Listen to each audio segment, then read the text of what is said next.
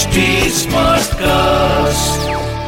आप सुन रहे हैं एच डी स्मार्ट कास्ट और ये है फीवर एफ़ प्रोडक्शन मैं हूँ आपके साथ अनुराग पांडे चला है picture Pandey Indian Oscar winner A R Rahman से पूछा गया कि भाई एक बात बताइए कि आपका मेंटल स्टेटस क्या था जब आप अवार्ड ले रहे थे? उस समय क्या दिमाग में चल रहा था?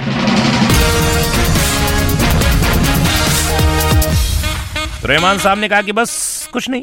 मैं यही सोच रहा था कि यार, मैं कैसे दुबला दिखूं और मैं दुबले दिखने की कोशिश कर रहा था, कहीं ज़्यादा मोटा तो नहीं दिख रहा हूँ। और इसी कारण से मैंने कई दिनों का फास्टिंग भी रखी थी कि जिससे मैं दुबला पतला दिखूं जब मैं स्टेज में जाऊँ।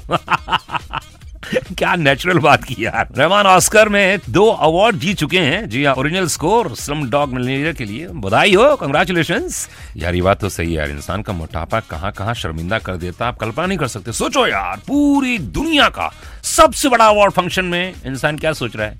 कि यार, मैं मोटा तो नहीं दिख रहा हूँ। हे भगवान, जितने लोग इस समय सुन रहे हैं, अभी सही दुबला होना शुरू कर दो। ना जाने कब कहाँ ज़रूरत पड़ जाए। और आप फिर वो दुबला होने की कोशिश करोगे और फास्ट रखोगे, हैं?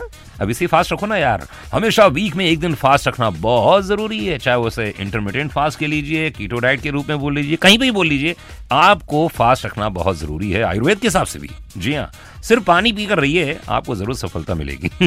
सिर्फ़ और सिर्फ़ पिक्चर पांडे, अनुराग पांडे के साथ।